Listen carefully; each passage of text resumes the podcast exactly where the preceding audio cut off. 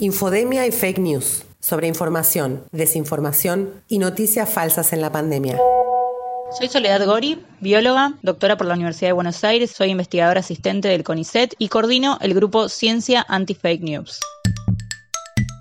Hoy lo que estamos viendo, tanto en los medios de comunicación como también en las redes sociales, y muchas veces lo de las redes sociales termina impactando en los medios de comunicación respecto al fenómeno de las fake news, que no son un fenómeno nuevo, pero hoy es un momento propicio para la replicación de estas fake news, ya que hay miedo y también el deseo de sobreinformarse. Y todo esto ha creado las condiciones ideales para la infodemia, es decir, para el exceso de información que viene de la mano indefectiblemente de de la falsa información. Hay expertos que ya se aventuran a decir sobre la base de supuestos unos, evidencias otros, de que el coronavirus no es tan chino, sino que pudo haber sido trasladado al gigante asiático incluso por soldados estadounidenses. Esto es fabricación de un laboratorio. Por lo tanto, los que fabricaron esto en un laboratorio tienen el código de la vacuna el estilo de las teorías conspirativas, los hechos basados en creencias y no en evidencia. Tienden a justamente dejar de lado las evidencias y solo quedarse con sus creencias, con ese sesgo de confirmación, lo que hacen es acrecentar o reafirmar esa información. Los falsos expertos que aparecen y que por decir algunas palabras difíciles y tener algunos títulos, pero no ir con el consenso científico, que es lo más importante, todo eso también es falso y ha tenido lamentablemente un lugar en los medios de comunicación.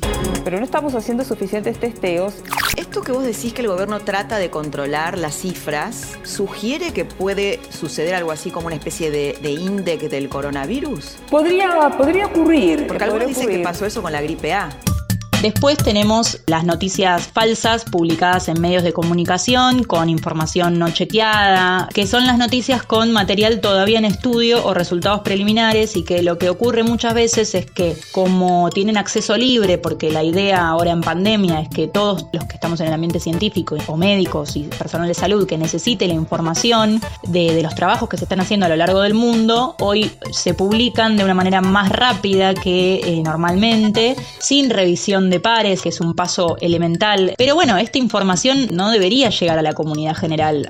Hoy se publicó, por ejemplo, una investigación que relaciona la nicotina como inhibidor del coronavirus. ¿La nicotina protegería del COVID-19? Una pregunta muy importante que está dando vuelta en todos los portales.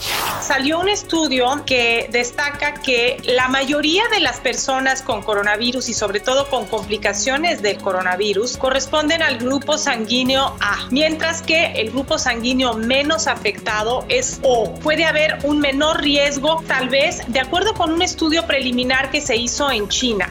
Algunos ejemplos de fake news que anduvieron circulando, por ejemplo, la de la sustancia mineral milagrosa o, bueno, ahora el conocido dióxido de cloro. Es un químico que en verdad se utiliza como desinfectante, que hace muchos años que se viene mm, queriendo vender y comercializar como cura milagrosa de muchas enfermedades. Bueno, y ahora le tocó el turno a, a COVID-19. No solo no hay evidencias de que cure COVID ni de que cure ninguna de las otras enfermedades, sino que además es un peligroso tóxico. Dióxido de cloro. Eso es lo que habría tomado un hombre en Jujuy, quien perdió la vida.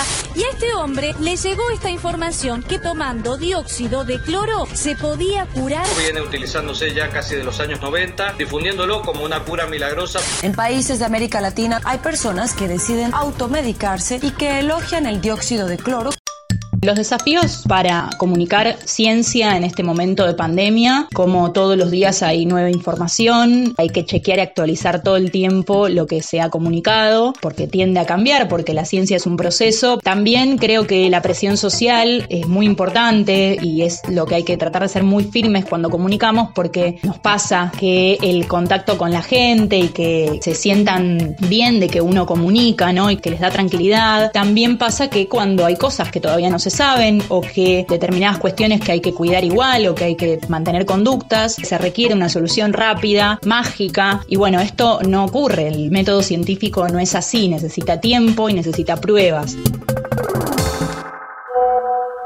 Infodemia y fake news sobre información, desinformación y noticias falsas en la pandemia. Podcast ganador del primer premio en el concurso La Ciencia Importa el desafío de comunicar conocimientos confiables en contextos de incertidumbre e infodemia. convocado por la Red Interuniversitaria de Popularización de la Ciencia y la Tecnología. Autores: Lucía Casajús, Lautaro Federico y Noelia Giorgi. Personal técnico no docente de la Dirección de Medios del Consejo Universitario de Medios Audiovisuales de la Universidad Nacional de Avellaneda.